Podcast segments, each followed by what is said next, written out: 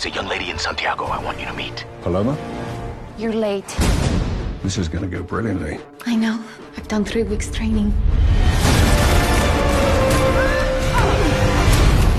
You were excellent. You too. Next time, stay longer.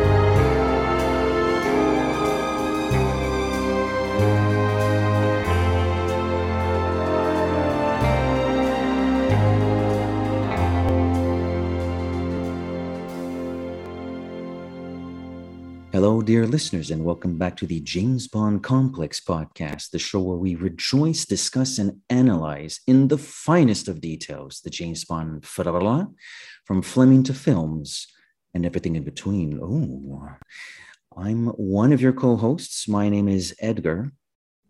and I am, as you guys label me as the international man of mystery, Jason Kim.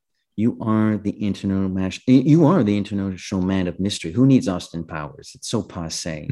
We need to modernize this stuff a little bit. Uh, so exceptional, desperate times call for desperate measures. It's just Jason and me this evening. Uh, we're recording this on a Monday, and it's supposed to be this Wednesday's episode. So here we go. um, guess what we're talking about? There's just no time to die. Once, me twice. Are you death or are you paradise? no time to die. Uh, by the time you're downloading this, you may have already listened to uh, the non spoiler episode that me and Matt with two T's uh, recorded 24 hours ago. So there, there are no more spoiler warnings. We're spoiling this movie rotten. This apple will be disgusting by the end of this episode. Um, I'm saving a plot synopsis for another day because, as I just mentioned before I hit record, I have no idea what my stinger, my funny stinger at the end of the description is going to be because this is a special one. Um, Jason, as listeners tuned in to last week, uh, you were in London. Yes, I was. Uh, you were a plus one, as I understand it, for uh, Jeremy Davies. James Davies. James uh, Davies, excuse me. And uh, his Instagram is very easy to remember. Do you expect me to talk? well played, well played. Also, om- almost the name of one of my favorite podcasts. They go by "Do you expect us to talk?" Because there are three of them. Um, so we know how your experience during the premiere was. It sounded pleasant. Um, we know you mingled with the stars. Uh, we know you again seduced Britt Ekland. Uh, it's fine. None of us are jealous, Jason. Don't worry. what I want to know, though, you talked about the red carpet. You talked about shrublands. You talked about London. You talked about needing a cigarette after the movie, in, even though you don't smoke. Explain, talk to me, Jason. Why did you need a cigarette at the end of the movie? Oh man, this. Well, I mean, the premiere itself was just so much the process. I mean, uh, like uh, for those listeners uh, who haven't listened to me before, uh, I actually attended the Spectre premiere, and I, you know, stood on the fan side and watched the stars drive up in their limousines and red carpet, and I thought that was Mm. just as fun. Hmm. But this is the first time I actually walked the red carpet, and Mhm. And which is and I'll say this I've I've seen and attended many premieres throughout Europe because premieres are a very European thing pre-COVID by the way yeah. uh, they're very easily accessible very fan friendly but the No Time Die premiere really showed that James Bond is not just a movie character it is a, it is truly a British institution like Hmm. how many other how many other film I mean I mean yeah, Avengers Endgame is the biggest film of all time but did uh Prince Charles I mean Prince Charles Camilla Kate William and Kate attend and did the royal Mm, band yeah. play God Save the Queen during Avengers Endgame entrance like they didn't do that No. like it was truly a British institution and uh, most premieres are always held at Leicester Square but this is the only premiere that's always held at Royal Albert Hall but if I'm wrong please correct me and like you talk, seeing all the cast and crew on the red carpet, like literally like a couple feet away, and watching Daniel Craig interview Léa Seydoux, like, Hmm. and the only star. So I missed out on this all the stars that attended the premiere or got invited to the premiere, like the English football captain Harry Kane or yeah. Christian Chris, Red Bulls Christian Horner and his wife Geri Halliwell, who almost became a uh, Bond girl herself, or Emma Raducanu, who was the U.S. Open British tennis player. But I did see Jason Momoa, like, Nice. but like just, but just being like just so close to all the cast was just a whirlwind of experience. And one of my highlights was speaking with Chris Corbould himself. Like, uh, he was just stand like because he eventually got on the stage to talk, you know, do the interviews like all the other cast members did, but like he was just standing on the side, and then nobody, most people, most casual people don't recognize Right, Chris. Corbould. But whereas, like you know, I've seen all the Bond extra DVD commentaries, and you know, Hmm. and for it for many other films, and Chris Corbould is a is a veteran stunt coordinator, and he's Hmm. he truly worked his way up because uh, he began as like a stuntman on Spy Who Loved Me, so he was like maybe 19, Right. 20 at the time, and now he's like the lead stunt uh, uh, developer for mega action films, and he does his Hmm. job very very well. As is evidenced in the many action sequences of No Time to Die, for that matter. Um, so you chatted with Chris, first name base. You're on a first name basis. I can't claim to be on a first name. I can I can claim to be on a first name basis with George, such as yourself. I can't claim to be Yeah. on a first name basis. You can claim to be on a first name basis with uh, Roger Chris-. Chris- oh yeah, but definitely, Chris- definitely Chris Corbould. Chris Corbould is a very, very fine, uh, cordial gentleman, Mm, English gentleman, and uh, mm. he was very happy that I even recognized him because most bands don't. Yeah, Nice. like I That's said. sweet though. That's cool. And then I was like, "Hey, Chris," I was like, "Chris Corbould." I was like, "Hello," and then he came up and then, uh, and I and I first thing I said to him is, uh, "I'm a huge fan of all the work you've done for the Bond films and other other films such as the Nolan trilogy and Mm. whatnot." And he's like, "Oh, thank you." And I, and I and then I said, "Uh, your work really truly inspired me to pursue the career I did because I am a vehicle engineer by trade." Mm, and I took told him uh, I've worked on uh, SUVs, sports cars, and now I work on military tanks. And I mm. took out my government uh, government ID to show that I'm not making things up. And, I thought I was a real life Q, and uh, so uh, That's when he one- replied. Uh, that's when he replied, "Oh, you're the Jason Kim for the James Bond complex."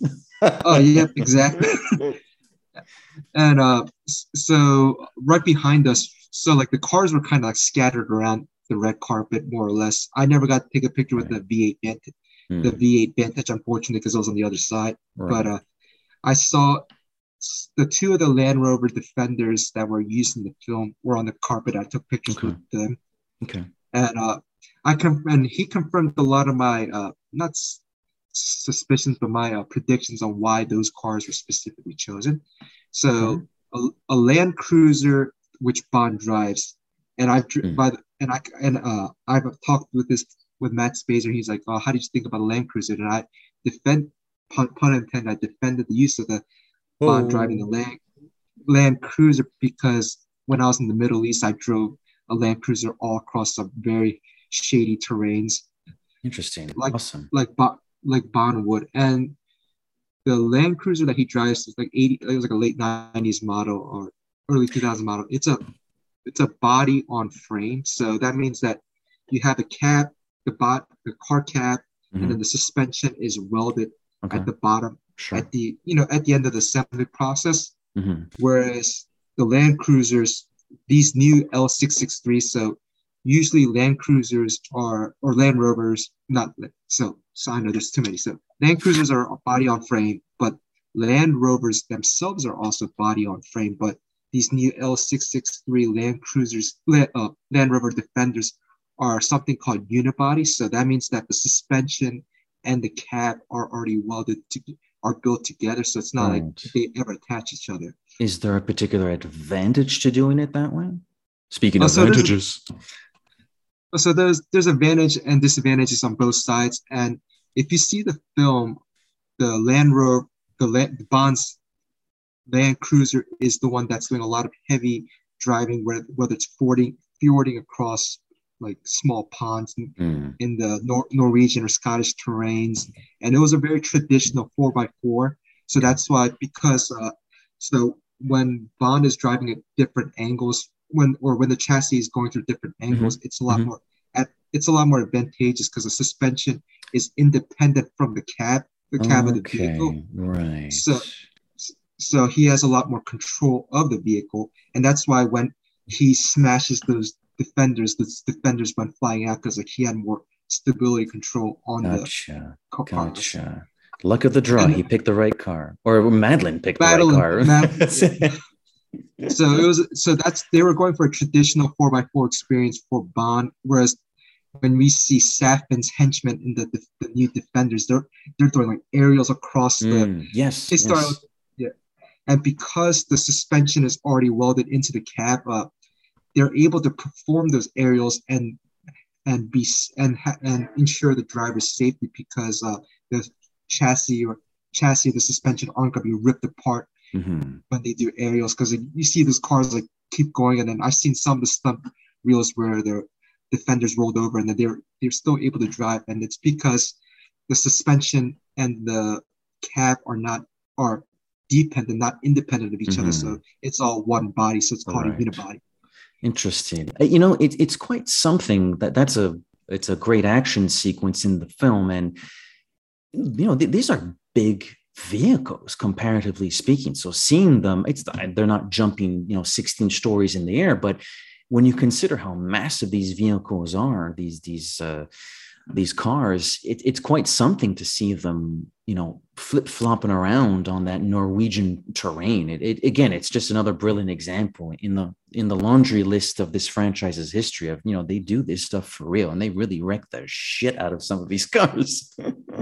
and then the defenders because they were unibody they were able to the stunt uh, i guess the welders uh, or i guess the technicians were able to weld roll cages inside the cab of the vehicle so that when the cars flipped or rolled or Hmm. did high aerials up the car's not going to get cr- the, the defender l663 didn't get crushed because the roll cages Uh-huh. protected the drivers themselves Interesting. So- That's a well-made car. It's a well-made car. Because, oh, it's a very well made car. So because it's a unibody, it's a lot more rigid.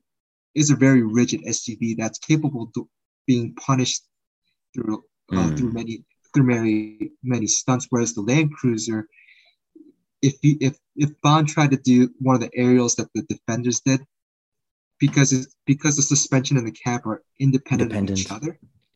Uh, so you remember in Living Daylights when Bond uses a laser to cut off this to saw off the police car off the cab and the and then he says saw corrosion. Mm-hmm. Mm-hmm. That's exactly what what because the Land Cruiser, Toyota Land Cruiser, is a body on frame vehicle. If Bond tried to do any of those aerials that Safin's henchman did, that's what would have happened to his car Oh, interesting. That nice little t- trivia there.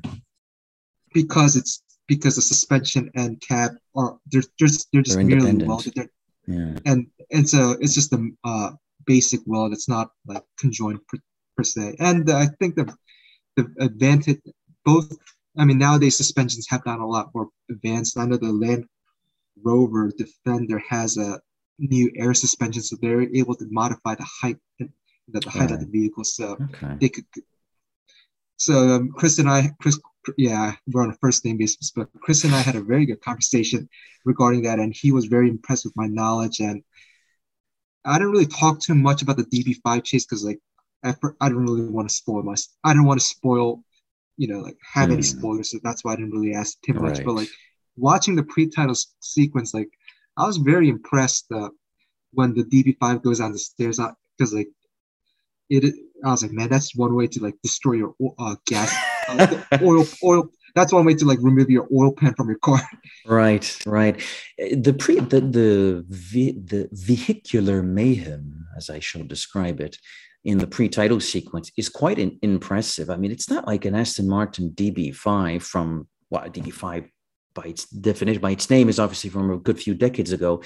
Like it, it's not like that's a car that's supposed to be doing the things it's doing in the pre-title Yeah. sequence. So I mean, it's it's you know one of not a particularly well kept secret that I it's it's not truly an Aston Martin DB5 under the hood there, but but still, it, it looks really impressive on the screen. How, what, what was your reaction as the engineer of the show? What was your reaction as to how they put some of those stunts off and the pre-title Oh, I- I thought it was very impressive. It's probably one of the best stunt sequences in the entire Bond franchise. I, and uh, I watched, you know, like I said, I watch a lot of making behind the scenes videos, and some of the ones I did watch regarding No Time Die, no sport. You know, I mean, I know we're gonna spoil the episode, but uh, when Bond uh, turn uh, opens the Gatling gun and just goes berserk as he flips the car. Mm. Uh, so they obviously, so they obviously had to build roll cages into the Aston Martin. So like the, when that they were filming that, only the stunt driver was in. Like Madeline's stunt driver was not inside the car because Mhm. you didn't have to see her. Because Right. and then he was just, and he had like the two gears to like you know to be able to do that. And I still have not been to Matera, but I've been to a lot of you know cities with old towns like that, like in Croatia Mm. Yeah. or other you know other countries in the world. And a lot of those limestones are very slippery. Uh-huh. So the traction wouldn't uh, shouldn't be as This- good as uh, it is. No, so and this was what made me really happy was uh, I heard um, Chris Corbould said uh, he dumped like several like hundreds of gallons of Coca Cola across the, the that square so that the tires would be able to Ah. stick. Interesting. Really, that's you know I love hearing stuff like that uh, because it's it- very it's, it's very practical. Yes, yes. You, it, this doesn't have to. co- We're already spending enough money as it is on this damn movie. Let's try to figure like simpler ways to make this Yeah. work. He just he just like he was like yeah I brought like a couple gallons of just Coca Cola or or soda and he just like just poured it onto the Interesting. That's really awesome. Uh, I, it, I I'm very glad we're doing this episode tonight. I, I'm blowing it's blowing my mind, Jason. So let let's let's go back a couple of weeks. The movie, you know, the, the the credits have rolled. It says James Bond will return at the end of the movie. It does say that. What exactly is the mood in the room? What's the mood in in the hall? Uh, on the street as you're walking out? Who are you talking to? Who are you sitting next to? What what's going on there at the end of the movie? I sat next to Daniel Gassner, and then I met up with Peter Booker, David Turitsky, Nice. Paris, Jeff, your your uh, yours truly's uh, Canada's uh, Jeff Bible and uh, Murray. I don't sorry, I don't how to your last name, Gi- Gillespie, but uh, and then as well as Morton of James Bond magazine, and uh, I remember Jeff's first uh, when we all came out of uh, the the Royal Albert Hall. Jeff first asked, "Hey guys, I had to go to the bathroom. What happened at the end?" that is that, that is a very Jeff. That's a very Weiboian, Weibo-esque uh, line. I'm not surprised So- you would deliver that. but uh, a lot of you know a lot of people ask like what was the reaction and i'll say this is uh throughout the movie no time that because we were the first people to watch it around the world like throughout the movie a lot of people clapped throughout the film whether it was a gun Mm. barrel or when we first see bond come out in a tuxedo with Ana de Armas on the side Mm, or when johnny marr's electric guitars to the james bond theme Yeah. strums when yeah. he arrives to uh, MI6 with a V8 Vantage. Like those are three of the many s- scenes that people applauded, but no one applauded at the at the end of uh, uh, No Time to Die. Oh boy. Uh oh. Was it awkward? Was there tension in the air? Was there sadness in the air? What uh, what was the mood like overall? It was very dour, is what the mood was, and uh.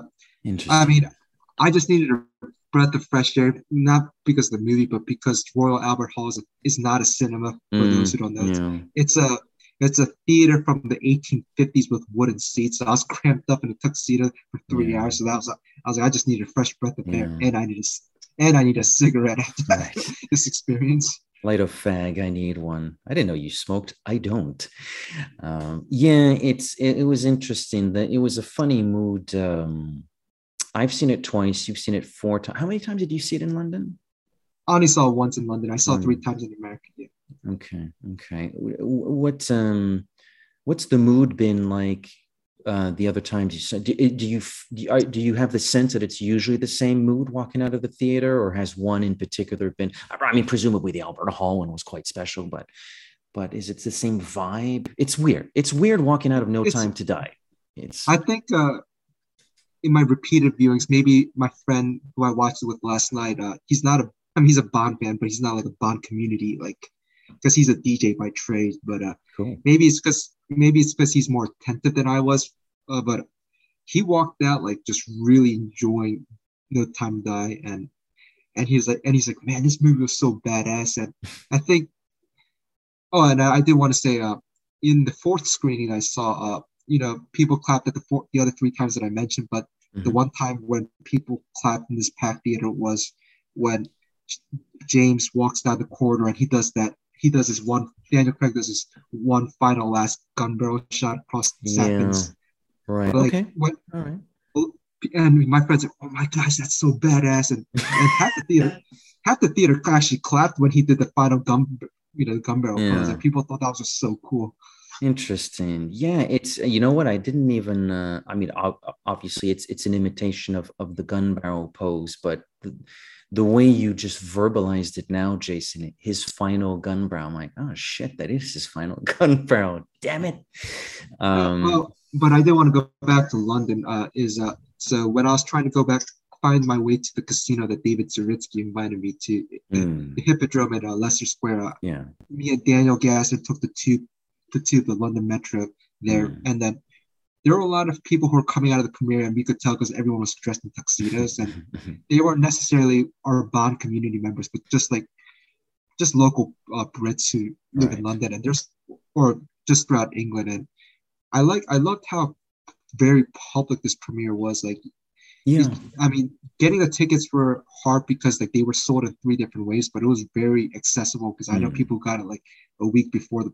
I mean, that's this story for another time, but uh, but so we were you know we were taking the tube with people who had just come out of the film, and the general reaction, at least that night of the premiere, was very positive amongst Brits. I mean, I'm sure they're Mhm. Bond fans, but they're not like hardcore Mm. fans like us, and they're like they're like, wow, this movie was absolutely brilliant. And then I even asked, you know, because like I could tell some of these people were clearly knew their bonds because you know, they attended this event. And I said, what you what did you guys think about the reuse of On Her Majesty's themes? And this is the question I've been asking a lot of Bond fans and, I, Right. Oh, we'll get into it. Go uh, talk to and- me. and uh, they all unanimously said, oh, it was brilliant. I loved it. Interesting. Well, okay. So the other people think it's brilliant. What does Jason Kim think of it, though? I, I liked it a lot. I really did. Like I thought it was a very sweeping romantic music. Interesting. and I know, I know a lot of Bond, and I know I, I knew that that was going to be a very polarizing point amongst the Bond fans. The use of using a former theme to uh, in a modern film, Mm. like because I was talking to Matt Spaiser, and Matt Spaiser hated the choice of that, and I Mhm. and he and him and I said, I was like, it's not like we watch Skyfall and hear "Live and Let Die" in the middle of the film. Nope. No, I, I, I'm. You know what? And uh, I, I'm overwhelmingly positive on, on the film. Just to be clear, uh, in case nobody heard the uh, non-spoiler episode, but um, if I'm going to be nitpicky, I'm going to side with Spaiser on that. I just, I could, I could not get into it, and the way Spaiser. What you were? I didn't speak to him. You're the one who spoke to him. But the way Spaiser replied to you, I'm like, yeah, it's kind of like that. It's like it wouldn't make any sense. I mean, it makes a slither, a slither more sense because it's a romantic theme, and No Time to Die is a very romantic movie. The story is very romantic, so it makes a slither a bit more sense. But still, don't like it. No. Did you like Did you like the cues when uh, Bond and M are at Hammersmith Bridge and during the mission debriefing, and when they're talking about the Heracles, and you hear the snippet of the Mm. da, da, na, Yeah. da, na, na, da. Did you how, It- how did you think about that? it, Well, look, it- it wasn't as in it wasn't as on the nose as the uh, rendition of of the of all the time in the world, but so so it wasn't as intrusive. It wasn't as on the nose, so it didn't bother me as much. But again, it's just one of those musical choices. Where I'm like, but but why is the movie doing that? I don't under what's the why? I'm a very big i you know i'm i'm i'm going to school for journalism. So i'm getting accustomed to asking why. Explain this to me. I don't understand the i don't know what the why is um I but thought I thought it was because uh, the story is about love and loss, which is what On Her Majesty's Secret Service was about love and lo- Yeah. loss. I mean, granted, the DNA warfare is. I mean, you could get into that, but like, I think that, but in the end, the theme of both films is about love and loss. That's why they use that themes. and I will say this is a across the board from like not my non-Bond fan friends, they all loved it because they don't know what it's referencing to. So they It's never felt like it. It's not a fair comparison. Yeah. So I mean, because I I I pers- while I personally liked it, but I definitely see the other side of the argument because like it kind of was like the Star Wars The Force Awakens uh reviews like it's like some people like the film, but then a lot of people thought, hey, it's a carbon copy of A New Hope, and that's kind of like what we got here in No Time that, or at least the or Hans Zimmer's choices in No Time that at least. Yeah, yeah, it's not like um I mean they they lit the the oh, closing credits begin quite literally with Louis Armstrong's we have all the like it's not this isn't subtle like it's I don't know very um Barbara's a smart person, McGee's a smart person, Fukunaga's a smart person. I'm sort of sitting there going like really all those smart people and they still went ahead with that. Huh. I and I have another I have another theory on why they did this. Go ahead. because this movie was supposed to come out in 2019 originally, maybe they did it because it was supposed to be the 50th anniversary of Honor and Majesty. Yeah. I mean, when Fukunaga got on board, that wasn't coming out in 2019 anymore. Yeah, that's true. Uh, ugh, that's that's stretching. Um, Yeah. again, but look, it's it's that's that's the the least of my. I don't. I frankly, I really don't have very many issues with No Time to Die, but you know that that's one of them. The bizarre musical cues. Uh, what are your? You know, look, it's the spoiler episode, so let's tackle the elephant in the room, or as maybe we we we had the pleasure of spending the weekend with Shamir here in Montreal, the 800 pound gorilla in the room. What are your feelings about uh, the dearly departed Commander Bond? David Zaritsky's first response was, Hey, Jason, we're all out of a job. We're all fired. We're all laid off. We're all fired. And I, I said, it was, I, I said to him, I was like, it's a sabbatical. He's like, no, we're fired. We, we, we don't have Uh, a job anymore. We're all- done. This is the. By the way, listeners, this is the final episode of the James Bond complex. uh, Um, yeah. No, go ahead. Go ahead. I- I'm I- interested. so I mean, uh, it took me a while to process it, but uh, the more I think about, the more I think thought about it, as well as the more I watched the film, I genuinely like the ending a lot. Hmm. And I'll go to uh, because like I felt like I mean I was talking this with some of my British friends and uh, who are you know who are cinephiles but not Bond fans themselves, but like if you Mhm. watch all all five Craig films. He leaves or retires MI6 at one point in each of the five films. Yes. So like whether it's whether it's by force, by choice, or not by choice, like he Mm. leaves the MI6. Like this guy hates his job, and he always comes. He leaves and always comes back. Like that is like that's a very toxic relationship. And I thought that. And that that is the definition of a toxic relationship. Like you leave something, you go back to it, and uh, I felt that. I mean, because we see this, so he's retired already five times already. In Casino, he even submits his letter of resignation. So I thought killing him off was the best way to send off Daniel Craig's commander, Commander James Bond, because uh, you know, like if he just retired or just like quote unquote stay dead, as Mallory puts it in Hmm. Skyfall, like that just brings Bond back to square one, as we saw him in the beginning of the film. So I thought it was a, it was, it was the best way to move the character. Hmm. That's an. uh, You know what? I, I didn't see it like that, but I'm I'm digging what you're saying. I, I don't have a. In theory, I, I don't have a problem with them killing James Bond. You know, they made them. They clearly made the movie they want to make, and it's it's a very very good movie. Um, but I but it's an interesting perspective, as Bond would say. It's all matter of I, yeah. I'm digging that. He, yeah, he continuously quits. Not that we didn't notice that, but but the fact that he continuously uh, quits the service and has is dragged every time I think I'm done, they suck me back in. Um, yeah, maybe killing him off in that context, maybe killing him off does make more sense. Yeah. Oh no, I, I can dig with that. I can roll with that. And then uh, because this was a good, I thought this was a very good arc of the five films of Daniel Craig's five films. And uh, I was rewatching Casino Royale again, and there's two lines that me and my friends noticed that really kind of set the tone of both Daniel Craig's arc as well as No Time to Die. First is uh, when Bond and M, Judi Dench's M, that is, meets Mm. at uh meets and finds Solange dead in the hammock.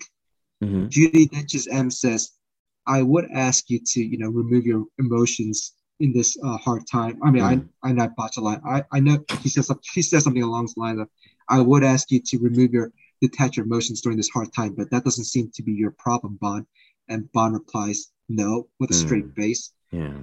But contrastingly, Daniel Craig's Bond was the Bond who actually cared about death throughout his films, whether it was the death of Mm. Vesper, Judi Dench's M, even Strawberry Fields, for that matter, you Mm. know, for lack of a Mm. better word. And eventually, uh, uh, if he had to sacrifice himself for Mathilde, uh, for Madeline and, and Mathilde, so like he was the Bond that cared. And when he first breaks into M's apart, M's flat, he says, "I do understand that doubles, the doubles have a very short life expectancy. Uh, your mistake will be very short lived, so don't worry." And so I think those two lines really kind of set the tone of where his film. I mean, they didn't plan it that far ahead in No. 2005, N- 2006. They like, certainly did not. but uh, but like when, as they made this film, I think that was what they meant by not just blow, by blowing up Vesper's gravesite, but like I think that's what they meant when Cary. That's what Cary Fukunaga meant when he says this movie will close the arc from Casino Royale. Is like he drew a lot from the lines, the script from that film itself, from know, from his debut film. Yeah, it- it's an interesting point. Now, I, I did not, to be perfectly honest, I did not think about the, you know, uh, remove your, uh, I'd ask you to remove your compassion, but that's not a problem. And he replies, no, I didn't think of that, but I did think about the apartment scene where he says, uh, double O's have short life expectancy, so your mistake will be short. I did, uh, not necessarily after the first view, and I think it was after the second viewing that I remembered that. So yeah, Fukunaga. uh, I mean, clearly he knows his his his bond, but yeah, interesting that he would go. I mean, presumably it would be kind of cool he did do that, Fukunaga, but that he went back to Casino Royale and said, "That's the line that sort of will clinch it when we go full circle." And and yeah. He did not last as long as the other 007s.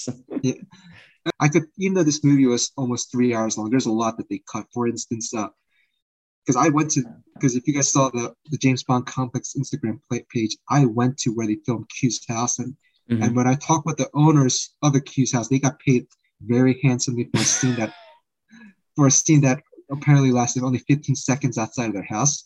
But we never Mhm. even see the outside of the house, like, because apparently the scene was like Bond driving up and Bond and Moneypenny getting out. There was a couple shots of that, but Mm-hmm. that you know that all got cut out, and, and that's one of many examples that got cut. In, Right. in- another one last thing I want to touch up about the ending was uh, the man that we do not, whose name we do not mention in this podcast. Your favorite, per- Okay. All right. No, okay. No, hit me. What's going on here? uh, because uh, you know the official response of Danny Boyle leaving No Time Die, or what was then Bond 25, was Mm. because uh, he said writing issues, writing or story development. Mm-hmm. the uh, main reason for the departure was Barbara Broccoli uh, presented and Daniel Craig presented like we want one of the options to be Bond to be killed off. You know, like you know, Mhm. let's as we develop like one of the things that we're going to consider is killing off Bond, and Danny Boyle was adamantly against that. Like Oh he didn't even want to film that. So and then that's what caused the rift and and the delays and departure. So maybe Danny Boyle was the hero that uh, Bond fans uh, needed. Ugh. So you know what's the line in Dark Knight? What's the line that Gary Oldman's uh, Commissioner Gordon says in Dark Knight? He's not the hero that he's the hero we need, not the hero that we deserve. Maybe that's what Danny Yeah. Boyle. Oh, that's what. Danny Boyle was. Man, I've spent the last two years shitting on that man. I apologize if Danny Boyle, the acclaimed Academy Award winning director, is listening. Uh, I apologize. My bad. um, look, it's a very dramatic ending. Um, it's it's you know when you consider the character's arc throughout the five films and his behavior, and you brought up the the uh, the term toxic relationship. Um, it, it, does make sense. Um, and I, it was bizarre you know, it's still bizarre watching it, especially the first time. The second time, it wasn't as strange, obviously, because you know what's happening, what's going to come up. But certainly that first time, I was like, really, they're actually doing it. But even after two viewings, uh, I must say, I didn't appreciate uh, the scene back at MI6 where they make a toast to Bond. And did or did not? I did not. Uh, Okay. Negative, negative. Okay, I want to hear your thoughts here. And I, I told this to uh, Matt last. Well, I don't want to make this sound dated, but the second time we went to see the movie before the film, I said, I'm wondering if my feelings are going to change about that scene. They did not. I still don't like it. And the reason I don't like it is so you have M, um, Q, Moneypenny, and Nomi, I guess back back And to being Tanner. 007, and Tanner. Tanner, yeah. And they're toasting to Bond, and they're all very emotional. Okay. I'm watching this scene going, okay, Nomi, you met him probably last week. Uh, M, you've been his boss. I mean, really been his boss for one movie, and you haven't seen him in five years. Q, Moneypenny, you've known him for two movies, and you haven't seen him in five years. Tanner, okay, I understand Tanner, and and they're all like on the verge of tears. It, it felt like the type of scene where like, okay, they're on the verge of tears for the audience. In the universe of the film, I don't really get why they're so. Bond's Craig's Bond and Mallory never got along why would he be so sad? It, I, I just it didn't make it, it felt like a scene for the audience as opposed to a scene for the characters. So Okay. unf- unfortunately, and I had I take no pleasure in saying this, I don't, but unfortunately, that scene really doesn't work for me at all. Uh, well, no, I really, I really appre- appreciate your viewpoints because even though I do disagree, like I do like all your points a lot, and personally, I liked it a lot because like I thought it was, like you said, I think it was a scene for the audience, and the first, my immediate reaction was, when I die, I want my funeral just like that too. I don't want no five day long funeral or no weeping. I just want, I just want to be cremated, and I want everyone to have to, to drink two two double barrels of any scotch that's available and just drink and drink to that and be done. That's what I want my funeral to be. So that's why I personally, personally Sure. like it. Sure. Well, I mean, Bond was No, certainly cremated in this movie. Yeah. Uh, it's an ashes gone in the wind. Uh, and then there's the little, uh, the the little ending scene where it's Madeline and Mathilde in the Vantage, and uh, you've you've shared a, a good number of stories. Mine's not as cool, but last night, se- my second viewing, uh, someone was giggling. Well, Like- Oh yeah, someone was giggling like, "I'm going to tell you a story about a man named Bond, James Bond," and someone laughed. I was like, "Yeah, it's kind of corny. I'm not sure this really works." I actually uh, like that because it's because Casino ended with, with Bond, James Bond, and his final film is someone Yeah. else You and then and then and then we get another we get another gun barrel to end the film. you know, You know, as the as the end. I thought that was a very beautiful shot of the. the it's a nice shot. I have no problem with the shot. I have no problem with the cinematography. I just think the dialogue's a little bit on the corny side. Um, I mean, bless little Matilda's heart, uh, but I thought it was a little corny. But look, it's you know, it's one of those strange things where like I'm complaining like a whiny little bitch about the last two and a half minutes of a three hour and 44 uh three hour and 43 minute long film so you know i don't want to spend the rest of this episode sounding like i'm i'm i'm whining and complaining because it's a really good movie it's, it's very very good um Oh, and here's my last thing I wanted to say about Bond's death was uh, like I said, like we said, this is a very spoiler interview. This I'm gonna spoil the shit out of it. Is uh, it really reminded me, even though the circumstances were very plot and circumstances were very very different, but maybe it's because of the daughter, the mother daughter angle as well as the death scene. Uh, it really reminded me of home, home the show, home the show type show mm, home,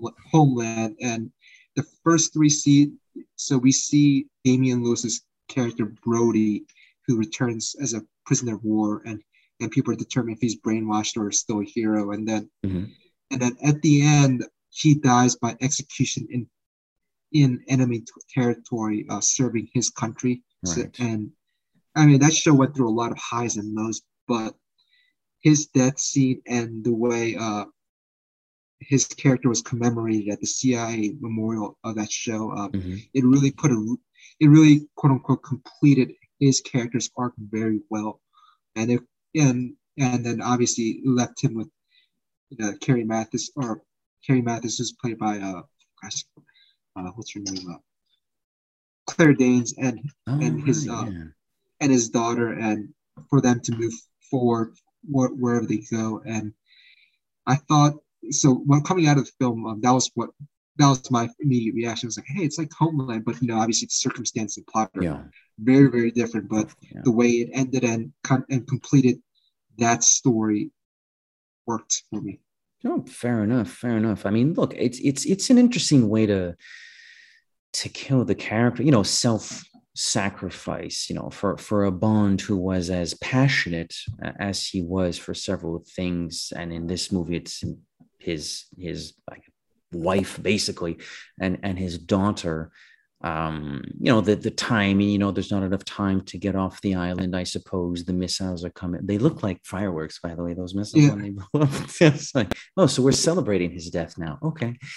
Um, which I mean, we It's like- kind of are, but um, I mean, so like, I thought, oh, what is, what was I gonna say? So what were you going to say? I can't recall, but I mean, it'll come back to me. But Well, uh, let's let's so- talk about one of the other controversial things about the film. Let's talk about let's talk about 007. And I ain't talking about Bond here. I'm talking about the real 007. hmm, I I I really like Lashana Lynch's character a lot. I thought, even though she didn't get as much screen time as I expected, because like this was Hmm. truly Daniel Craig's movie. Yeah. but but I thought her character was really well developed. I mean, her character was in the movie just enough. Like it did, like I, I'm sure there were a lot more badass scenes in her, but like I, I thought her character was very well fleshed out in the scenes Mhm. that she was in. And the first time we see, or I guess the second time we see her, when Bond, she takes Bond to his Need a House and- ride? need a ride, and then takes off her hair in the in the in the lights off, and Bond replies, "Hey, that's not the first thing I, I thought you'd take off." And I, Joe Darlington said this back in December 2019 when he when the first trailer came out, and I'm so I'm, giving credit where it's due. It really reminded me of it was a very good modern take on the Roger Moore Rosie Carver's first meet at the hotel. Like when Mm, when in the because I I mean don't bless uh bless Roger and Rosie uh Carver, but uh I I love Live and Let Die, but you know like in that in a modern context that's kind of like very like dehumanizing woman, Mm. but like in this context it like re- gives a very good 21st century take on yeah. woman and Bond and I mean Phoebe Mm. Waller Bridges because people were worried that oh is Bond gonna go woke and you know like politically correct and Phoebe Waller Bridges herself said like I never changed anything about Bond. Bond is interesting in itself. He Mm. does not have to re- he he as in Bond doesn't have to respect women, but the film does. And I thought this movie really did that very well. Yeah, I'm glad you bring that point up, um, Jason. The the the Waller Bridge angle and and what you know we think she might have. And she didn't write the script from A to Z, but we know that she played a, a considerable hand in its development. Um, and I'm glad you bring up that quote of hers. Uh, I think it was she answered that at an interview some time ago, and and that is the vibe I get it. it the, the movie is. Uh, I've I don't why why are you listening to this episode if you haven't seen it yet? But in case you are, you know now this movie isn't quote unquote woke like in the slightest. And there's there's none of that in the movie, and so many people were terrified of it. It, it feels it's it's a really solidly made James Bond movie with a very particular angle because it's a true love story. The the the, the love angle in this movie drives it to the home stretch. So it, it you know it'd be a little bit weird if he started sleeping with with everybody left and right. This isn't On Her Majesty's Secret Service, but but that love angle is is the film's anchor. It's the film's beating heart. So you have to respect that the, the film uh, in the filmmaking process has to respect that, but everything around it is pure Bond. Yeah. It's pure Oh, Bond. that's Uh, it's brilliant. It's really, really well done. Uh, yeah. I mean, no, uh, no, I. I mean, you could you could tell like which lines that Phoebe Waller Bridges uh, really contribute to. Like, it's not just the female characters per se, but uh, I mean, I think a lot of the quips because like what I like.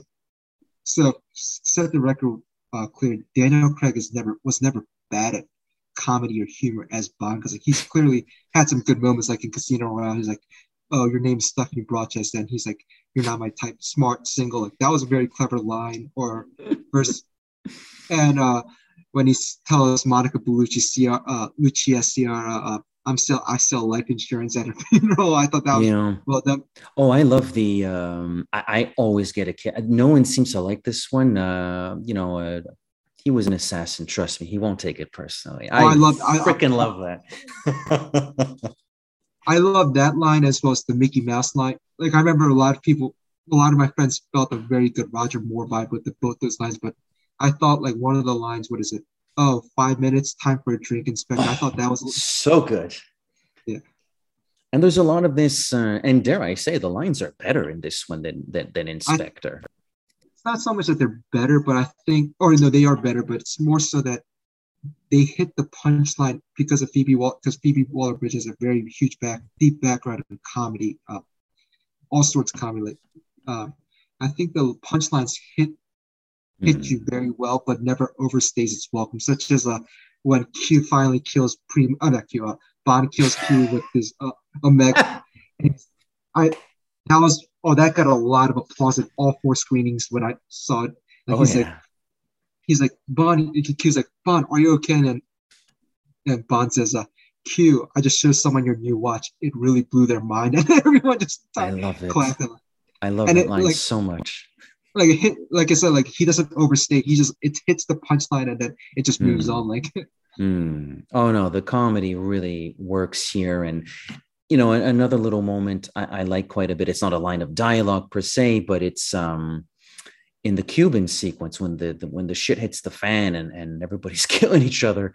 Um, he takes a, a servant's tray and throws it to knock down Valdo, the Oh, scientist, then chugs the martini, throws the glass away, and the little pause he and uh, Ana, uh, he and Paloma. Paloma have to like chug down more martini. Or no, it's not a martini. I think they're it's it's a sh- shot. shot. It's it. like wow, this is uh we're we're going into Roger Moore, which I have no problem with, but we're going Oh, into yeah. Roger Moore territory here. It's, it's good. I mean, like the- a lot of people do praise the Cuba, the entire Cuba sequence as quote unquote the most fun part of the film. Oh, it's so much fun. I mean, after that is when Felix dies, unfortunately. And I, ki- Mm. I remember like the first trailer interview that you, me, and Ma- Matthew did. Uh, Matthew predicted that Felix may die, or or he even predicted at that point like nobody's the one who kills Felix or whatever. That'd be a little harsh. A little harsh. That'd be a, that's a little hard, yeah. But uh, and then when you when us four, you, me, Emery, and Matthew did the trailer review of the second film, uh, one of the questions that we came up with like, oh, is Blofeld gonna be at large or not? And Mhm. Emery said, Emery said, no, this movie's gonna leave no loose ends. Like everything that happened with Craig ends with this film, and Yep. and he and he and he and he was right. Yeah. I agree with I agree with at the you know before I saw this film I agreed with it to a certain extent. I thought I thought it was going to end like Dark Knight Rises in that it's going to leave no loose ends and Bob can still be free, but it truly went the Logan route where it Oh yeah. because Logan because Logan killed Professor X and that Yeah. clearly killed Oh, that yeah. entire universe. Professor X killed everyone else. The movie kills Professor X and ends by killing Wolverine. So we're done Wolverine. here. Go home now. Hope you like the movie. and uh and I was telling a lot of Bond fans this who may or may not be disappointed with the ending is like I'm glad they did this the killing of Bond in this film because like that means that they can never do it again because if they ever tried it again it's gonna take the gravity away from that future film. And when Bond 26, God bless whenever that starts, uh it truly gives the Bond actor number seven a truly a good clean slate to do whatever he wants. Like doesn't I mean I, Yeah. I personally want I personally want Ralph Fiennes to come back as M just as Judi did Dench Mm, did with the Pearson because he's he's still the youngest M by far. He's not even 60. So yeah. You know, you can keep them for a long time. It's funny. Me and Matt were, uh, as we were heading into our second viewing last night, we had a quick chat about that. I can't remember if it was him that brought it up or me that brought it up, but we, but we were talking about the the MI6 family and going like, what? Like, it would be cool if they brought all those actors back because they're so they're so good in their roles. Like it would be a shame, you know, Lois Maxwell was, you know, the Moneypenny for several bonds. Desmond Llewellyn was the was the Q for several bonds. Bernard Lee was for several bonds. It's not like, I mean, it is a rebooted Bond who just died. So I, yeah, it'd be a little bit strange. Um, I can still see them recasting these roles. Um, I hope they don't. I, I, hope they do what, like what you said a moment ago, Jason, where it's just like, well, it's Judi Dench. Like she's too good. Just bring her back anyways. I mean, um, Ray, uh, Ray finds himself that he would like to continue because it's because like his. I mean, granted, his role of M slash Mallory is a lot more developed than his predecessors have been, mm-hmm. but his scenes never take more than two weeks to film and yeah. he could just and he says it's a role that he could do like on his off days from the uh, london west end so like yes that's right. Did you know well you've seen it four times and you're quite an eagle-eyed film viewer so i'm sure you noticed that in the brief scene when tanner goes to see m there's an interesting painting on the wall? And i'm not talking about yeah. judy. So i wanted to bring that up. I'm glad you brought that up because uh, I think this movie fought, so it showed Robert Brown's M. So this movie finally confirmed that uh, Bernard Lee's Miles Messervy M and Robert Brown's M are two separate people. And not only are they two separate people, two separate M's, but Robert Brown M is also separate from Admiral Hargreaves. Mm. That's the way I interpret it. Yeah. And yeah. I, I I haven't posted this photo on our Instagram page for that per for that reason. It because I went to Burlington Arcade just like every Bond fan did. Yeah. I went to the I went to the Omega store, took a picture nice. at the M M's office set, and they had the exact Robert Brown painting in that store right nice. next on the side. Nice. And I purposely didn't post that photo yet because it could have been a spoiler for you. Interesting. That's right. With the mildest of spoilers, but if you're like a, if you're, if Bond is like crack cocaine for you, yeah, sure. I guess it's a spoiler. um, but no, I thought that was kind of cool. There's a deleted scene, but we don't. In the deleted scene, there's an Edward Fox painting uh, oh, on the other side of the. but uh, yeah, I hope they bring back the MI6 family. I can understand why they wouldn't because you know, it's a clean slate. But... Yeah, it's a clean slate, but damn it, they're good. Ben Whishaw, Naomie Harris, Ralph Fiennes. Uh, I mean, no, I guess you can't. I guess you can't bring back Nomi because she is 007. And if James Bond always returns, well, he has to be done. I guess you lose Nomi. Yeah. I guess so. Damn it. Damn it. For the record, I, I do like Nomi. I think she's pretty cool. So. Yeah, she was really cool. And uh, so I thought, so yeah, so I really like, so I, you could, watching this film, you could really tell that Cary Fukunaga was a true Bond fan. And, and whether one like On Her Majesty's Q's or not, like there are a lot of like good references just littered throughout the film and it never felt forced per se because like Die Another Day a lot of the references felt forced and mm. although I I personally like Spectre a lot some of them felt forced to because I felt like Sam Mendes was kind of running out of ideas. But this was a really good fresh take on the the legacy mm. of James Bond. Uh, yeah, I, am not going to pretend that I picked up on on every single uh, one of the, the the the, callbacks, and and I, and I don't believe a Bond movie has to do callbacks every single time. I guess one of the more, to my layman brain, one of the more obvious ones was when the uh, title sequence begins, it, it's obviously aping a little bit of a Doctor No style there with the oh, colorful yeah. dots. Um, not then, sure how I then, feel about that, but and then the and then the winding clock and the hourglass was on Her Majesty's. Yeah, well, certainly, yeah. I mean, Majesties is is a film quite. Uh, I, I, guess No Time to Die, which which still by and large does its own thing, and I and I yeah. like it because it it's it's a spiritual rebirth of no of, of no time to die. What the hell am i saying? It's a spiritual rebirth of of majesty's secret service sort of kind of a little bit.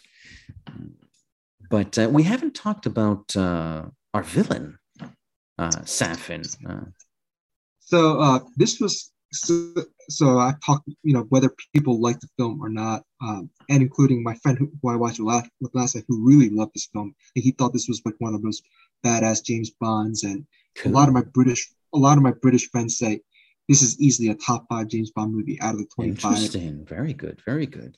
It's always nice to know that. I, I don't care that James Bond dies at the end. You like the James Bond movie? Good enough for me. and and I know a lot of British podcasts, including my friends' podcast who I interview for. Uh, they'll say Casino's number one, No Time Die. For argument's sake, Casino's number two, one, No Time Dies number two, and a lot of people will Mm. kind of like stick with that ranking. right. And but everyone says uh, it's not a fault of Rami Malek per se, but I thought Safin was definitely the weakest, weak, the weakest link or the Achilles heel of this film. like- Mhm. because like uh, I was telling because I, I thought Rami Malek was fantastic as Lucifer Safin. Like who names their kid Lucifer? I was like wondering that. Like, people who get can't you- shot, that's who names their kid Lucifer Safin. like what it's like, oh, why can't you name it Satan Safin? I know it's ridiculous. Why? Why? Why do I? And I say this in the. I mean, it's it's it's known that his name was Lucifer Safin, but I think I in the episode we did yesterday, I say something to the effect of like, well, when you've gone that far deep, let's just just just call him Lucifer, man. Just just do it at that point. And then uh so like Rami's Malek, because you know I've watched Rami Malek act for many many Mm. years um Mr. he was- Robot, Bohemian Rhapsody. and then even before that uh he had a minor villain role min- or not a villain he was a very strong henchman in 24 season Wow. 8 Okay, I didn't see that season. I know he has a tiny little role in The Master. PTA's The Master. yeah yeah, yeah. Yeah. and it's crazy in the master like there's a, there's several scenes where him and Joaquin Phoenix share scenes together and I always find it hilarious that Joaquin Phoenix was definitely a much bigger actor and still is today. And Mm, mm. Rami is the one who won a Best Actor before Joaquin Phoenix did. That always like you know like Yeah, big- yeah, I always find that ironic and uh just like his performance as Freddie Mercury, uh, he's the type of actor who conveys a lot of his acting through his movements Mm. and the way he expresses himself versus like dialogue was like when on film quality side, him as Freddie Mercury, like the way he like just moved that like he was just so spot on Mhm. and and that's what he really did well in uh No Time to Die as Lucifer Safin, like the way he kind of like presents like a very haunting presence, whether he wears the Noh mask or not. Then I joke, I joke, I've been joking saying that uh Robbie Malek's been wearing the Noh wore the Noh mask because like he looked, too much like Freddie Mercury. Like I was just waiting for him to sing like "Mama, I just killed a man."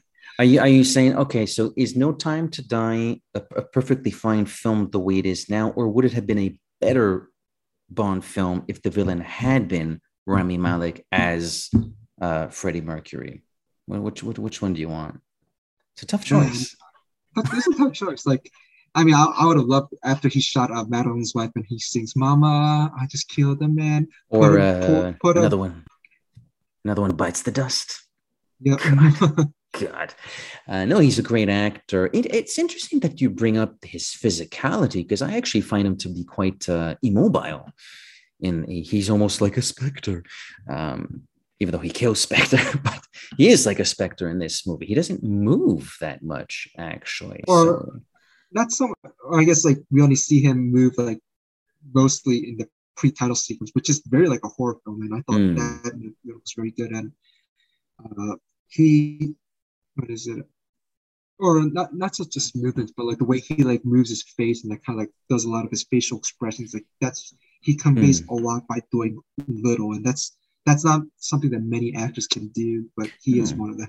No, I know. Okay, it's it's uh, most people think he's a fantastic actor. I agree that he's a fantastic. I think it's one of those cases where you have a really good. You, uh, you know what? Honestly, it's a little bit like Christoph Waltz in Spectre all over again, where you've hired an excellent, excellent actor who you know is going to put in good work, but if the writing's just not quite there, it's just the writing's just a little bit off.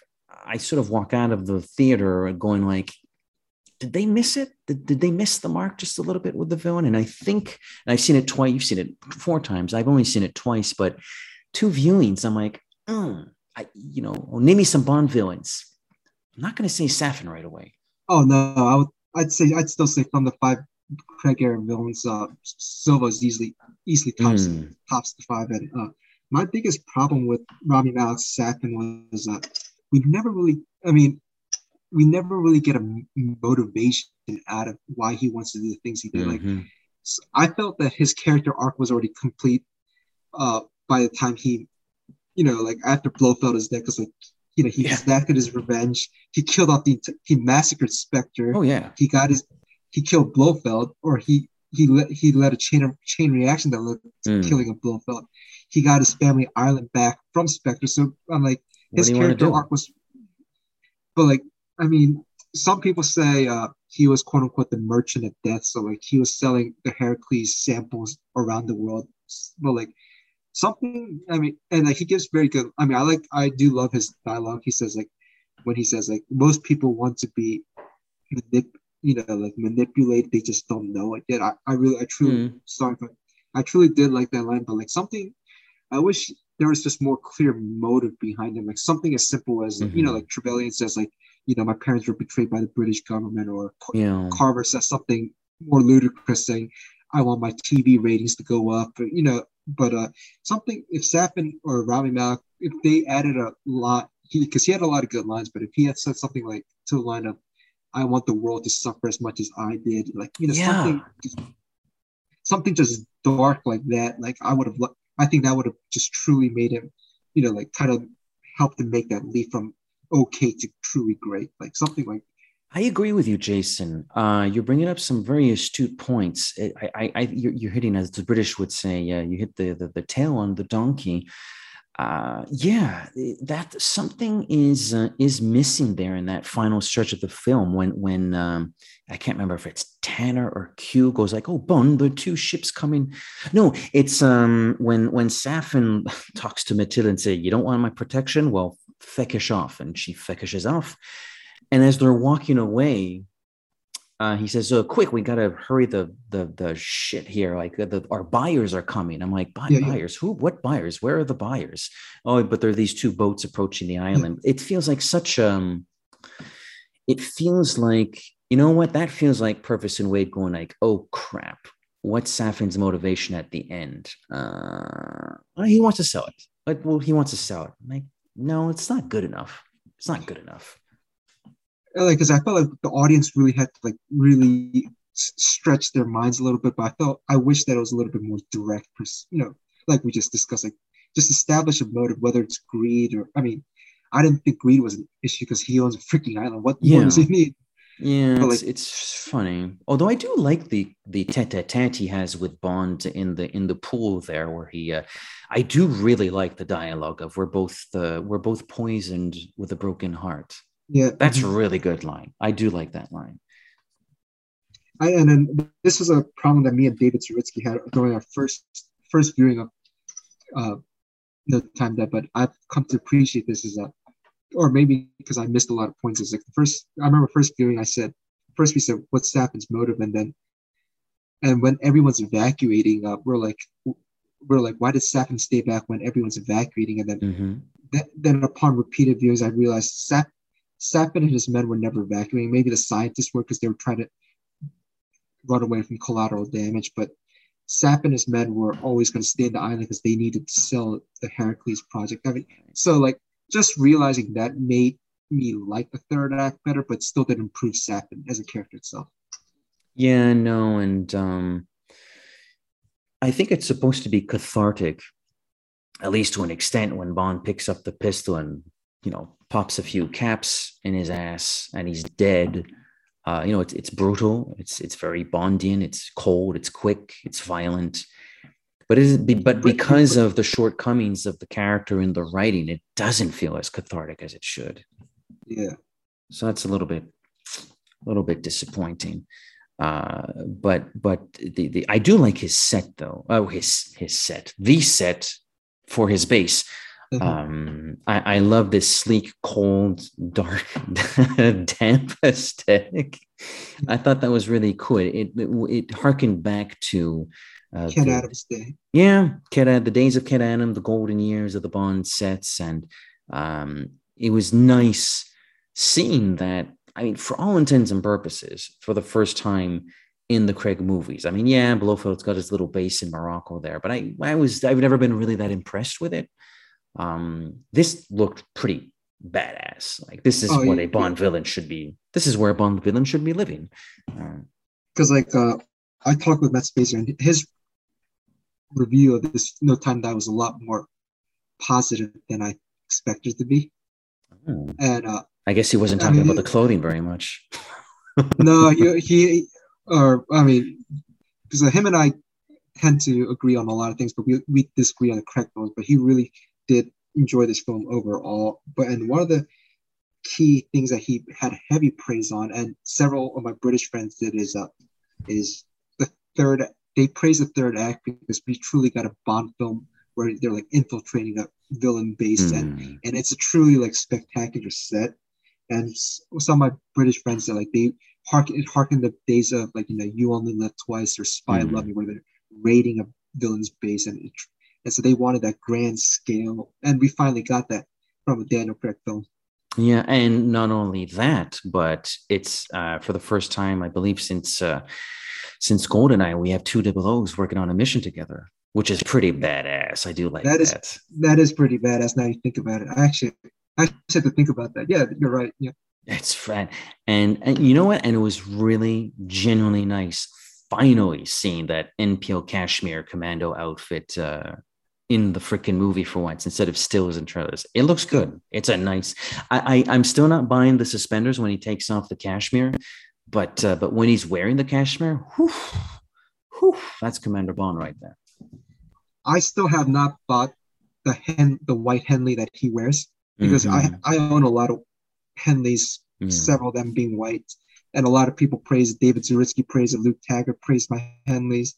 But, and then I saw the exact Henley at the Rag and Bone store in New York City when I was there a few weeks, weekends ago. And I thought about buying, but I passed. But then after upon repeated viewings of No Time Die, it is the outfit that he wears the longest because you, you gotta remember he, he wears it since after he feeds Matilda the apples all the way to his death scene. Oh, it's the same yeah. That's true. So, so it's the outfit that he wears the longest, and it's the it's his final outfit. So I may actually pull the plug and pull the trigger. And for sentimental reasons. yeah, uh, interesting. Well, so he's, he's so he's wearing the Henley when he's also wearing that. Uh, uh, apologies Duster. to Zaritsky, but that dreadful, duster jacket. What I describe as a, a bath a bathrobe jacket. I'm like, Yeah. why is James Bond wearing this? Why is James Bond wearing this? It's not a good look. I don't want Bond. Well, it's too late now. They made the movie, but but I don't like Bond Bond wear. I'm glad he doesn't wear it that long. Although he does wear it for one of my favorite action scenes in the movie, uh, the the, the foggy forest. Oh, I wanted to bring that up because like I, no, circle back to because we began this episode talking about the, the SUV chase and going to the foggy forest, and I'm glad that I'm not the only person uh, from all the conversations I had. I'm not. I'm glad I'm not the only person who said that reminded me of Jurassic Park. In a good way, in a good It, way. it, it, it did a little bit, to be honest. I ha- I haven't said it to anyone yet, but I thought of Jurassic Park too. And then uh, when he like took out the Land Rover, uh, the defenders with the machine gun and the grenade launchers, Mm. and when he finally takes out Ash's, Logan Ash's, uh, defender. You're dead. Get out of this movie. So I really like. I I thought that was a very brilliant callback to both For Your Eyes Only when Bond kills Locque, as well as uh, License Hmm. to Kill when he kills Killifer, because like in both times he's avenging. He's a both both times he's avenging Felix Leiter. So Yeah. he's yeah, like, I, I had a brother. both times. I had a I had a brother. His name was Felix, and he. Like, Interesting. it's- Interesting. I, I really, it's sometimes, um, I think Zaritsky's a big fan of saying this. It's sometimes it's the little moments. What are the little Bond moments? And for me, in that sequence, if we're going to stay in the foggy forest, the misty forest for a few minutes, um, it's when he he he sends uh, he leaves uh, Madeline and Mathilde in the little shed there. Don't don't uh, don't move. Um, and he starts firing the pistol to distract, uh, or to what? Yes, to distract, but to make it sound like he's over there, but he's actually running the other way. That even the first time Saturday night, I was like, "That's James Bond would do that because James Bond's a smart person. He would do that. I like that." Um, and the and the car flip. That's whew, that's because he good. saw the he saw the log and then Yeah. he let Love it. Love it. I don't know if it's my favorite action beat. It might be. Maybe the Foggy Forest is my favorite action beat. What do you have a particular favorite? Uh, I'd say the Land Rover. Initially, I remember when I first saw it. I, I know a lot of people didn't like the SUV chase initially, but people, but after they had conversations with me, they did because I explained the technicality of it. Because everyone's like, people's initial, you know, fans were like, oh, you know, it's just Bond playing bumper cars with each other, just pushing them. But then, but then, like when I explained the technicality and why those Mm. cars were chosen, like people actually began to Mm. appreciate that. And obviously, me being the gearhead, uh, the DB5 chase by far easily. I, easily I- interesting. Yeah. Well, it's good. You Um, you you would come come to the movie from that perspective, so that may, that makes sense. That makes sense. What do you think of? Um, there is there is a Oh, pretty no. cool. Oh, go ahead. Uh, another another action scene I really liked was after Bond sends Nomi, Matilda, Ma- uh, Madeline away. Uh, when he takes the when he takes his M4 carbine, just like starts shooting all the when he like when when he runs down the when he runs not so much the staircase scene, but like when he runs down the down the the pool of Hmm. the factory of Heracles, like and he's like shooting everybody and then presses a detonator to blow up that Yeah, it's cool. lab. I, I, you know, because we both are pretty physically active people, and I do a lot of F forty five, and I Oh, truly yeah. like, I truly love Daniel Craig's physicality in his action scenes, and that scene was that was my third favorite action scene. Yeah, no, it's it's pretty cool, and, there's the you know the the the not one take where he's going up the steps there with, with the you know basically shooting everybody in the head and then blowing Primo's uh, brains out. Um, that's that's a pretty good one too. It's a pretty good one too. There's someone I've seen the movie a couple of times. There's someone I think it's just after the the four grenades explode. So there's a lot of fire and smoke the first person he shoots, I'm like, how the hell did he see him? I've seen this movie twice. I still can't see the guy he shoots, but it's James Bond, so it works. And then maybe because of the nanobot or the Heracles nanobot plot line, uh, and it's just Bond going just batshit berserk in the final third of the film. Like it reminded me of of uh, the video game Everything or Nothing when he goes up back after Hmm. Willem Dafoe's Diablo and Heidi Klum's uh, Tatiana. And like because it reminded me all, of all those levels, and I was like, yeah, this, this was truly like a video game finale of a James Bond film. Yeah, no, it's big, it's bold, and you know, I'm not even talking about the fact that uh, our, our beloved Bond uh, bites the dust, but just as far, yeah, the set, the action, the music, the tension, yeah, it's it's really big and bold. I mean, it's uh, when's the last time? You know, the the Venice, the sinking house is pretty badass. Um, I guess the burning up hotel in Quantum is good. Um, I do like Skyfall blowing up. That that's pretty fun. Um, the boat chase and MI6 sinking inspectors like, what, what are we doing? Uh, but no, this is this is the biggest one. This is the coolest Yeah. one. Yeah, up, up to up to this point, I always said uh, Casino Royale Venice House was my favorite uh, finale of the Craig era, but uh, I think this one definitely beats it now. Um, and because like the Casino Royale finale, like the way Paul Haggis wrote it, was, it's really interesting because like in Bond's psyche, he wants to kill and he wants to find and kill Vesper, but he also wants to rescue her at the same time. So it was kind of like a good. Yeah, and you can tell that there's that struggle within him because as Yeah. he's on the chase, on the prowl, it's to kill her. But once she's in the sinking elevator, it's suddenly to save her. But it's not con I mean, it for for Bond the character, it's he's confused, but in the best sense possible. He, it makes sense that he's confused that there are these conflicting um conflicting emotions.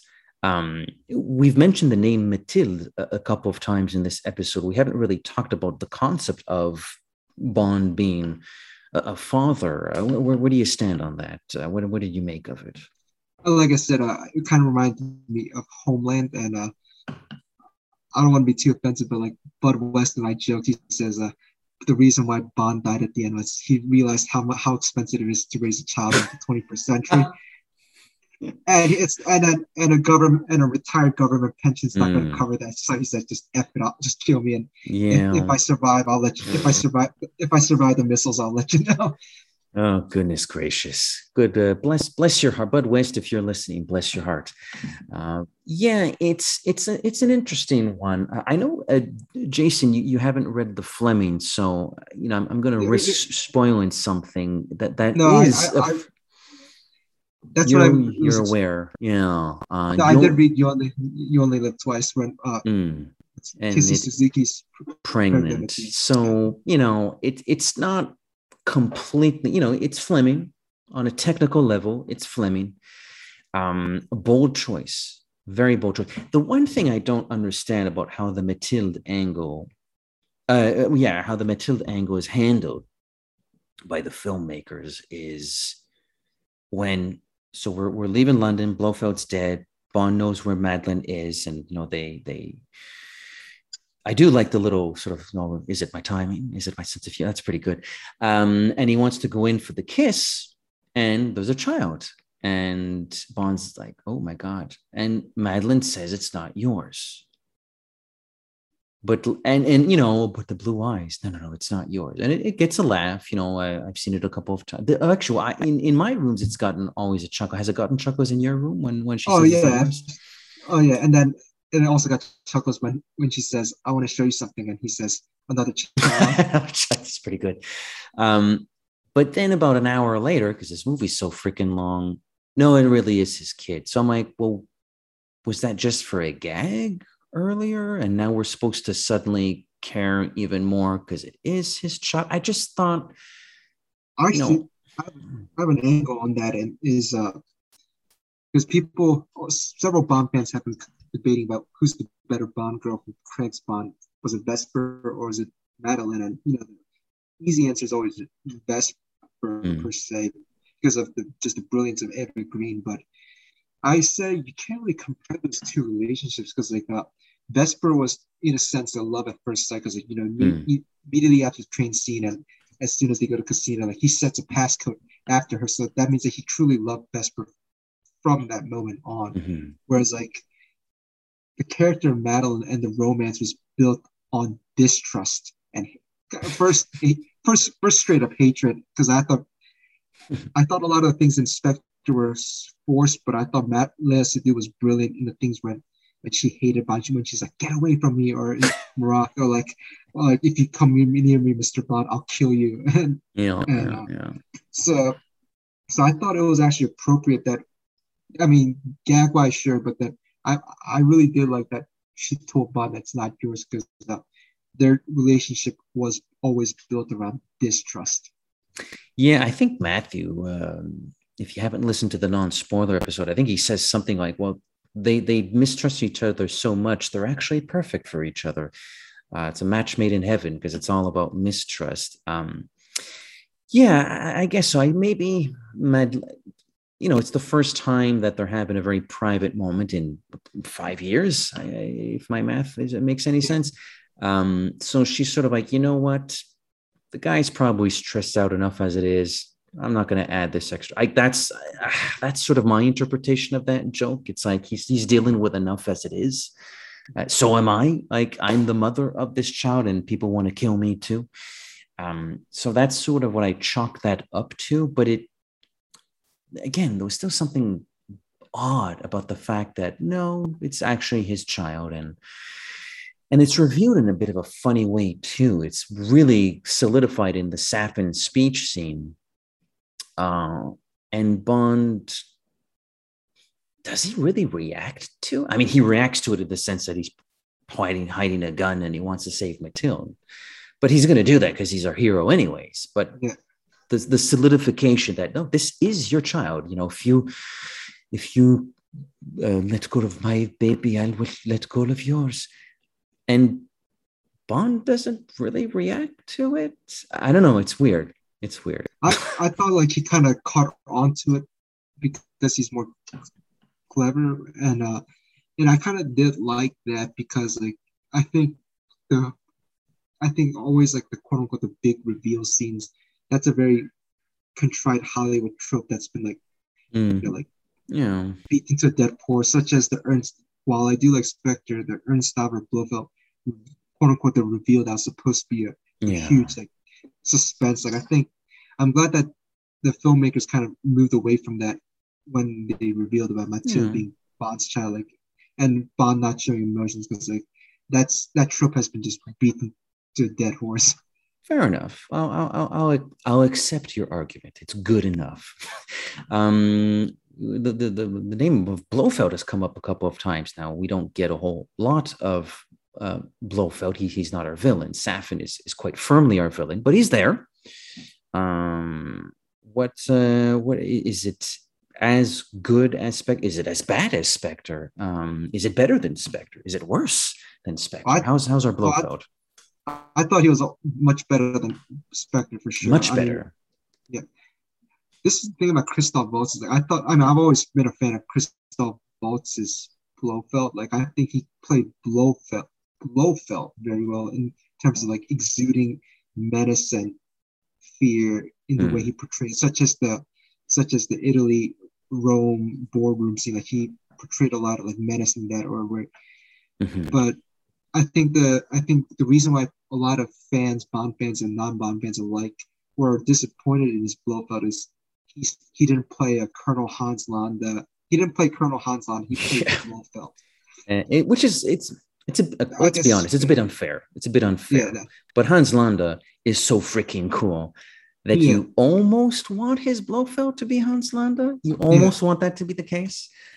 Um, so like so like I think that I mean that's he, Colonel Hans Landa is one of the greatest villains ever written, and I think that's what people wanted out of Christoph Waltz upon his casting, but but he played Blofeld. But but moving on, I thought he did very well in no here in No Time to Die. Like he exuded that same amount of menace, like when he's like when they bring him down the corridor, and Madeline is Mm. actually genu- genuinely fear fearful. Like even though as much as she hates him, uh, she doesn't want to kill him, and she runs away. And I Yeah. think, and just like Rami Malek, he he as a Christoph Waltz is very good at exuding emotions without doing too much.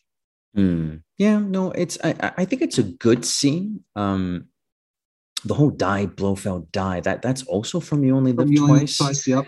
um that was a bit it was it was unexpected. You know it's one of those things um to be fair I'm, uh, you know we're talking about a, a moment that lasts about 10 seconds but it's one of those th- those things where like i think the filmmakers were like oh but this is fleming. It has to be in the movie. And i'm like does it? Does does everything fleming right have to be in the movie um I, I don't know if i really liked bond going die blofeld die but uh but i but i do like how Blofeld dies. Like it, you know, a, a, for, for all my reservations about the character of Safin, not not Rami Malek, but the character of Safin, that's freaking devious.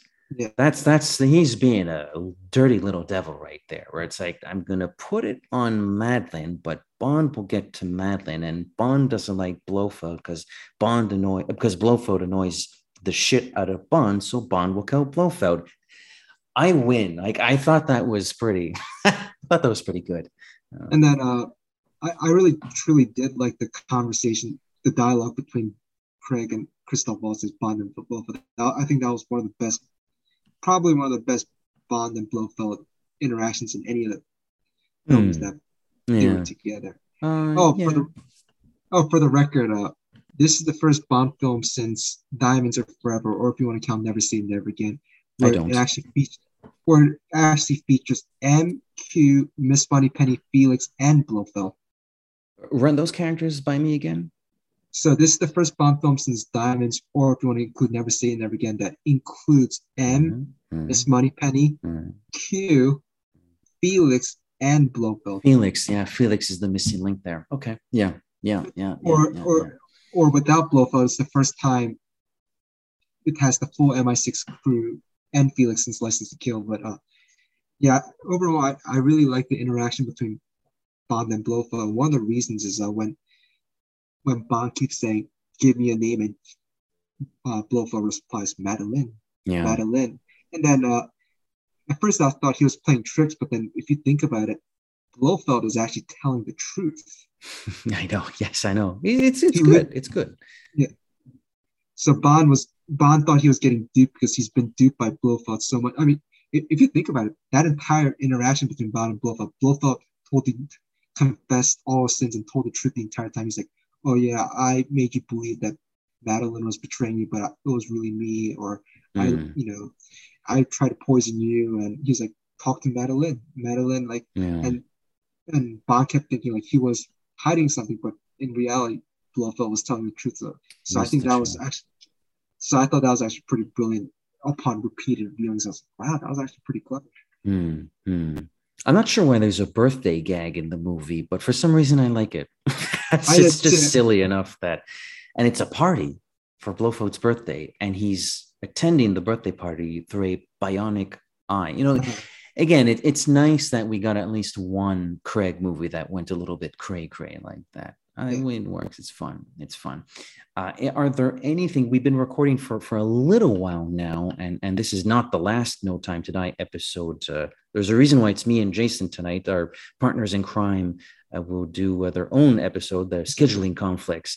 So so it's not listeners rest assured it's not the only time or the last time we're doing No Time to Die. But just before we we we uh, finish this off, is there anything else you need to get off your healthy chest about No Time to Die?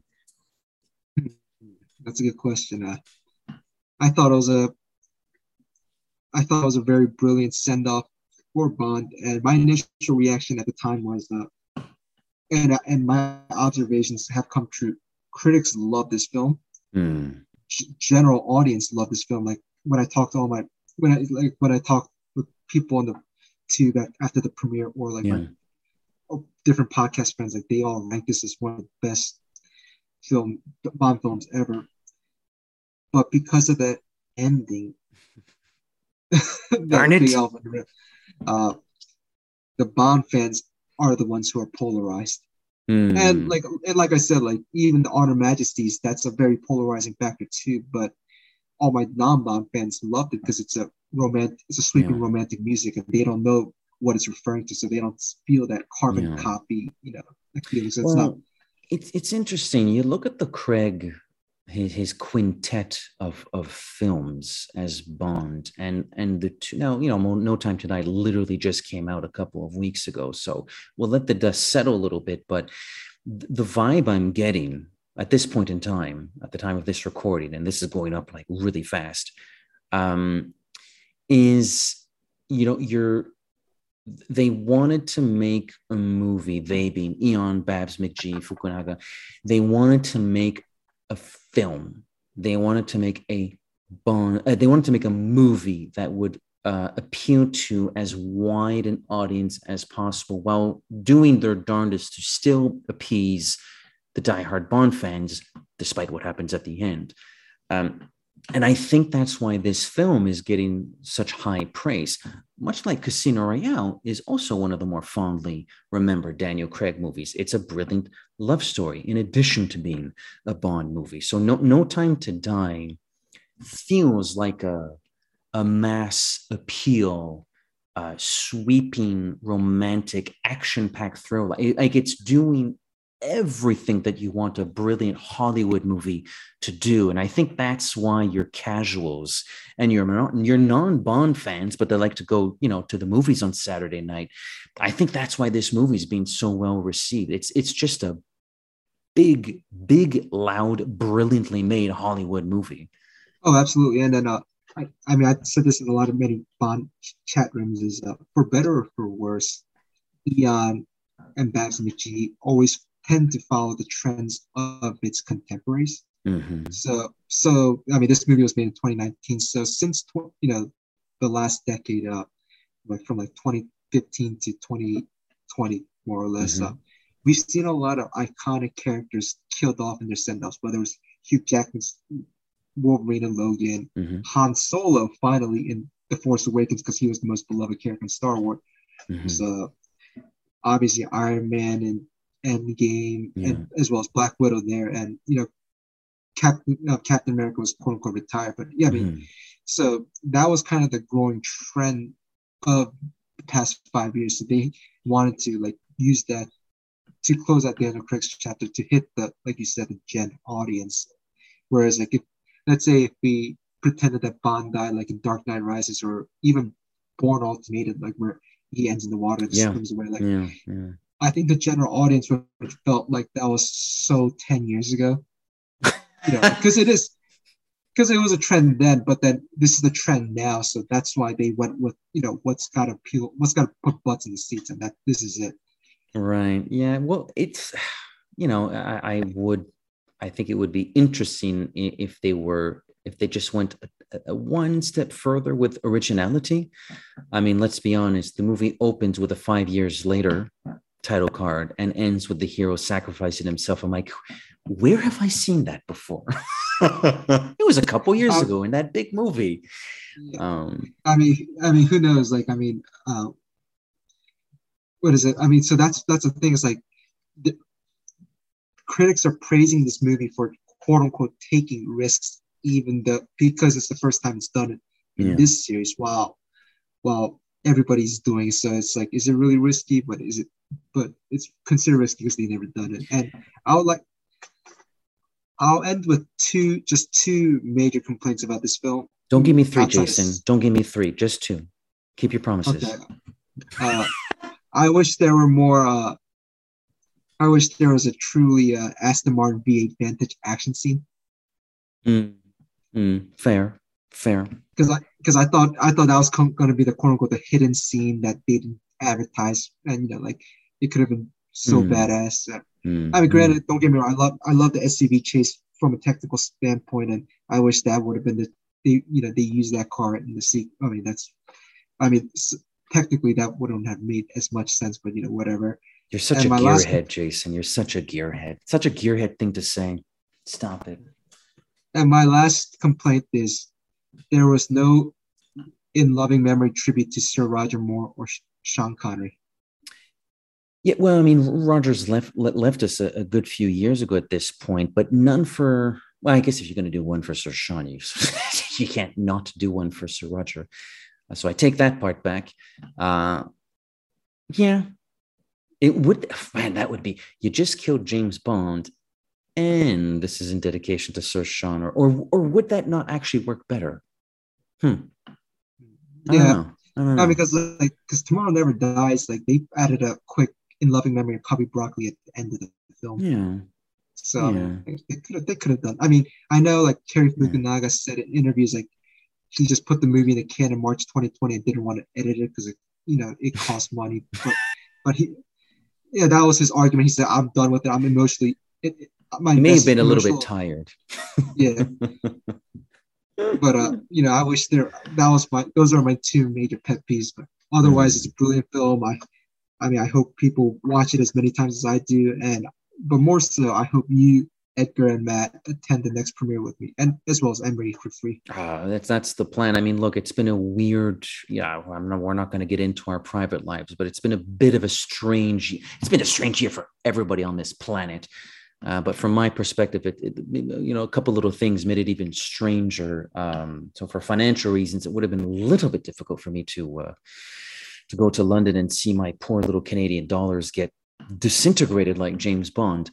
Um, but uh, but yeah, Bond 26, uh, we, we do have to do it. We were close, man. We were close for no time. it, it was going to happen, to be fair. It was going to happen. Um, but uh, yeah, I, I just hope that because the movie's so good, it's so well made, uh, and it has so many fantastic Bond elements. I I just there's a part of me that's maybe a bit too naive doing a little bit too much wishful thinking, and, and I'll admit to it. But there is still a part of me that I'm having trouble killing off. That's like, I hope that five years from now, 10 years from now, 25 years from now, it's not like, oh, that's the one where Bond dies, right? It's like, yeah, there's so much else going on in this movie. Yeah. And there's so much. And first of all, the, the, death is handled fairly well, to be fair. It is handled fairly well. Um, and there's so much else that's brilliant that leads up to it. It's like, I don't know, but look, man, it is the one where they kill off James Bond, so it probably will be remembered like that. So. So we should have brought Daniel Boyle back instead. Damn it! I shouldn't have. I'm sorry, Daniel Boyle, or if Daniel not- Boyle's people, or if Daniel Boyle's lawyers are listening. Yeah.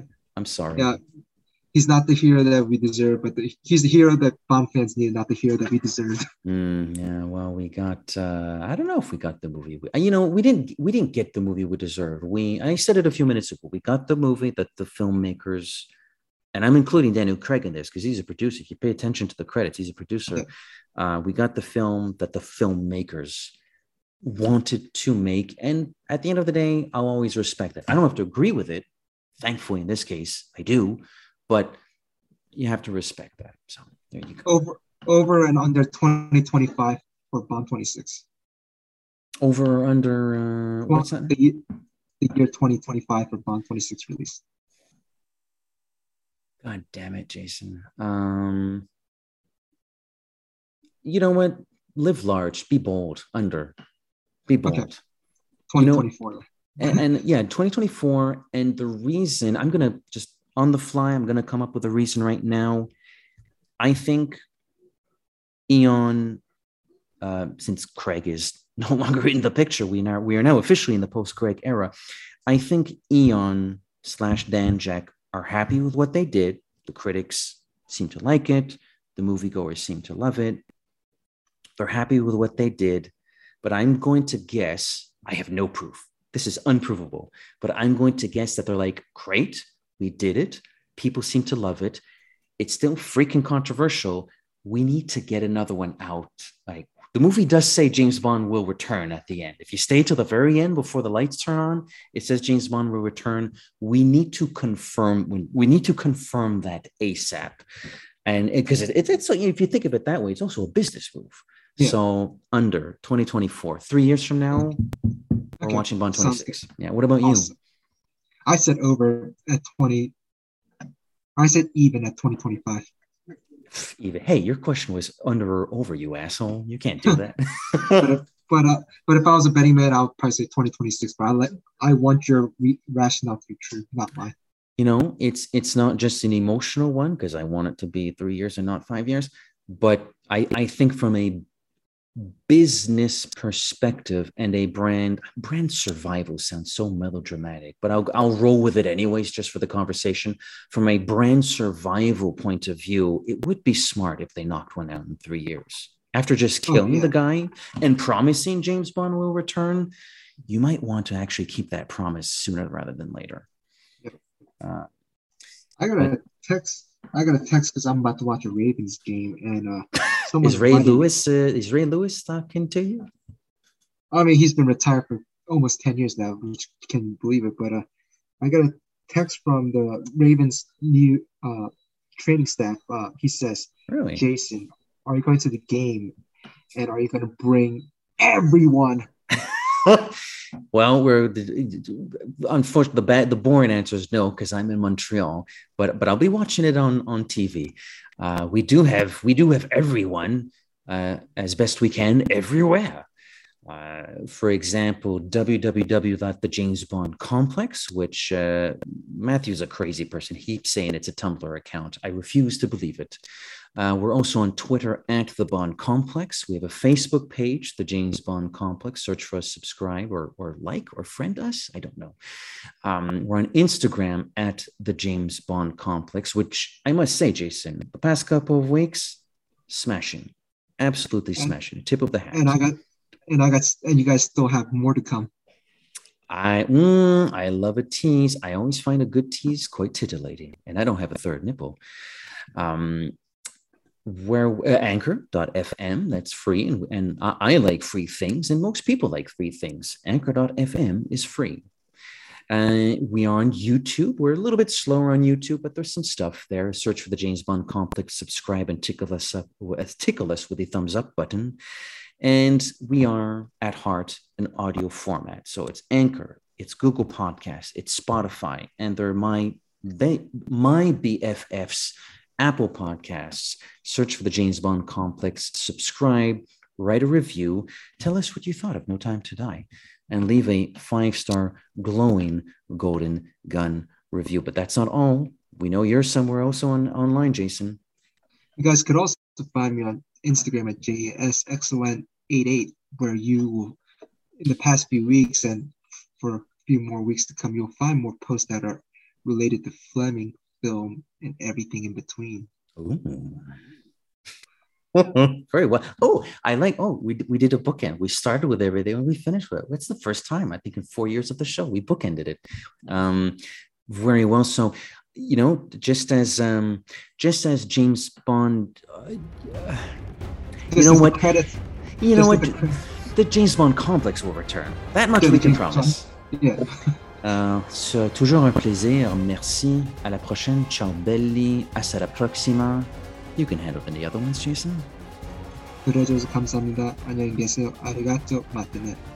Ciao, guys.